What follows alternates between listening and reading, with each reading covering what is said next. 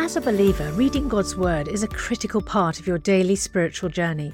And because it's so important, we've created a unique new resource to help you immerse yourself in biblical truth and open your eyes to all God's Word has for you. It's a free PDF download called The Word One to One that takes you on a guided journey through John chapter 1. With biblical text and short commentary, each page provides insights that will strengthen your faith in an easy to read guided format. There's truly no other resource like this. Download your free PDF copy today at premierinsight.org forward slash resources. That's premierinsight.org forward slash resources.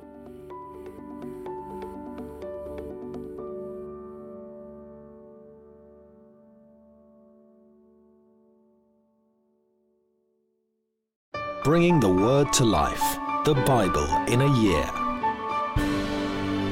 1 Chronicles chapter 10. Now the Philistines fought against Israel. The Israelites fled before them, and many fell dead on Mount Gilboa. The Philistines were in hot pursuit of Saul and his sons, and they killed his sons Jonathan, Abinadab, and Malki-Shua. The fighting grew fierce around Saul, and when the archers overtook him, they wounded him. Saul said to his armour bearer, Draw your sword and run me through, or these uncircumcised fellows will come and abuse me. But his armour bearer was terrified and would not do it. So Saul took his own sword and fell on it. When the armour bearer saw that Saul was dead, he too fell on his sword and died. So Saul and his three sons died, and all his house died together. When all the Israelites in the valley saw that the army had fled, and that Saul and his sons had died, they abandoned their towns and fled, and the Philistines came and occupied them. The next day, when the Philistines came to strip the dead, they found Saul and his sons fallen on Mount Gilboa. They stripped him, and took his head and his armour, and sent messengers throughout the land of the Philistines to claim the news among their idols and their people. They put his armour on the temple of their gods, and hung his head in the temple of Dagon. When all the inhabitants of Jabesh Gilead heard what the Philistines had done to Saul, all their valiant men went and took the bodies of Saul and his sons and brought them to Jabesh. Then they buried their bones under the great tree of Jabesh, and they fasted seven days. Saul died because he was unfaithful to the Lord. He did not keep his word to the Lord, and even consulted a medium for guidance, and did not inquire of the Lord. So the Lord put him to death, and turned the kingdom over to David, son of Jesse.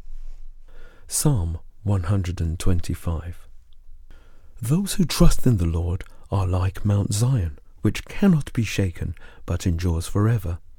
As the mountains surround Jerusalem, so the Lord surrounds his people both now and forevermore.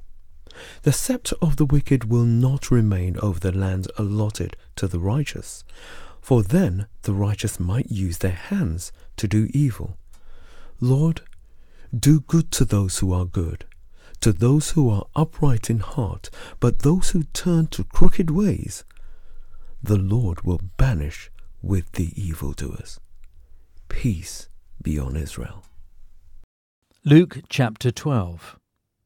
Meanwhile, when a crowd of many thousands had gathered, so that they were trampling on one another, Jesus began to speak first to his disciples, saying, Be on your guard against the yeast of the Pharisees, which is hypocrisy. There is nothing concealed that will not be disclosed, or hidden that will not be made known. What you have said in the dark will be heard in the daylight, and what you have whispered in the ear in the inner rooms will be proclaimed from the roofs. I tell you, my friends, do not be afraid of those who kill the body, and after that can do no more. But I will show you whom you should fear. Fear him who, after your body has been killed, has authority to throw you into hell. Yes, I tell you, fear him. Are not five sparrows sold for two pennies? Yet not one of them is forgotten by God. Indeed, the very hairs of your head are all numbered. Don't be afraid, you are worth more than many sparrows. I tell you, whoever publicly acknowledges me before others, the Son of Man will also acknowledge before the angels of God. But whoever disowns me before others will be disowned before the angels of God and everyone who speaks a word against the Son of Man will be forgiven, but anyone who blasphemes against the Holy Spirit will not be forgiven. When you are brought before synagogues, rulers, and authorities, Do not worry about how you will defend yourselves or what you will say, for the Holy Spirit will teach you at that time what you should say. Someone in the crowd said to him, Teacher, tell my brother to divide the inheritance with me. Jesus replied, Man, who appointed me judge or an arbiter between you? Then he said to them, Watch out, be on your guard against all kinds of greed. Life does not consist in an abundance of possessions.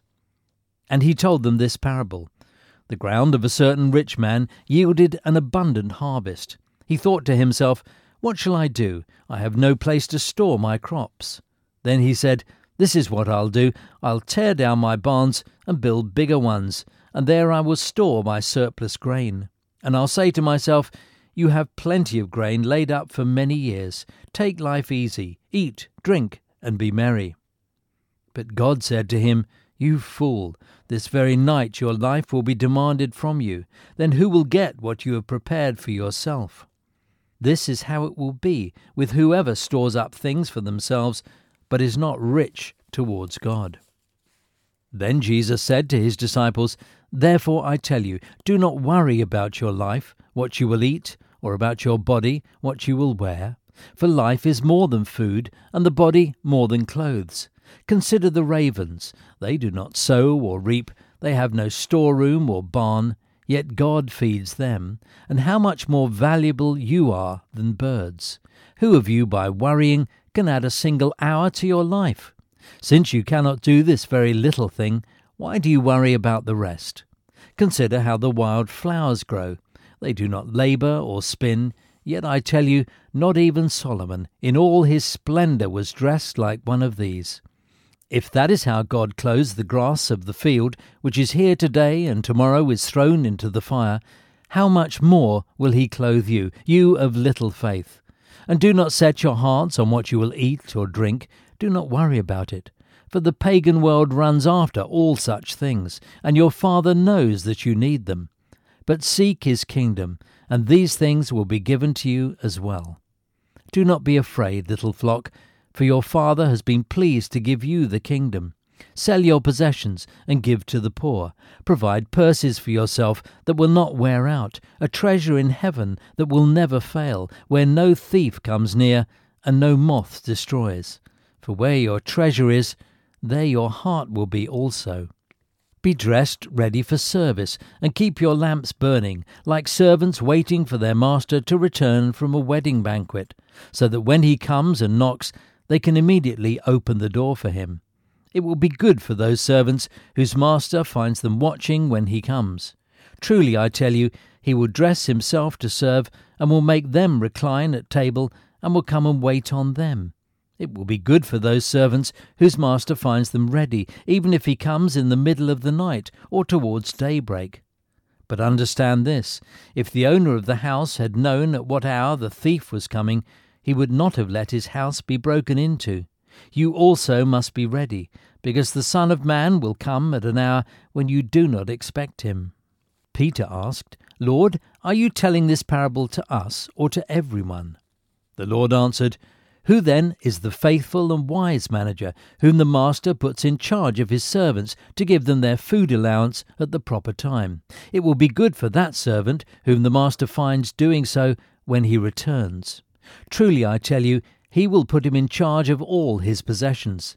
But suppose the servant says to himself, My master is taking a long time in coming and he then begins to beat the other servants, both men and women, and to eat and drink and get drunk.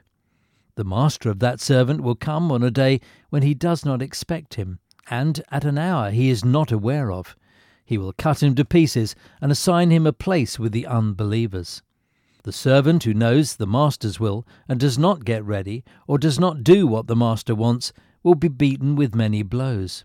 But the one who does not know and does things deserving punishment will be beaten with few blows.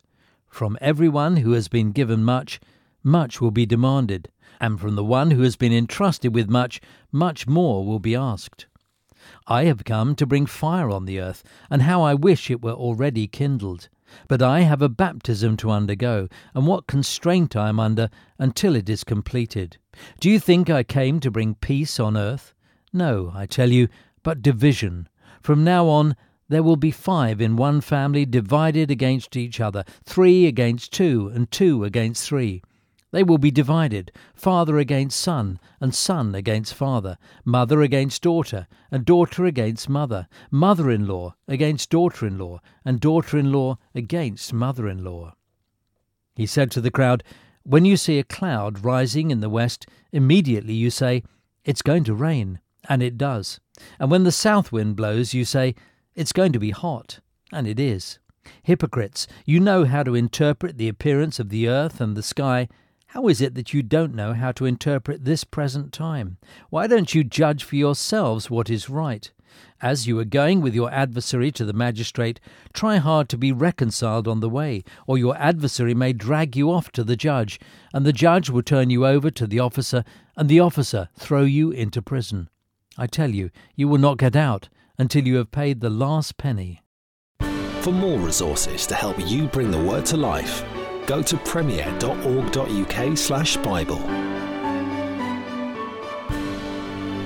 This reading has been taken from the NIV Bible Biblica and is published by Hodder and Stoughton.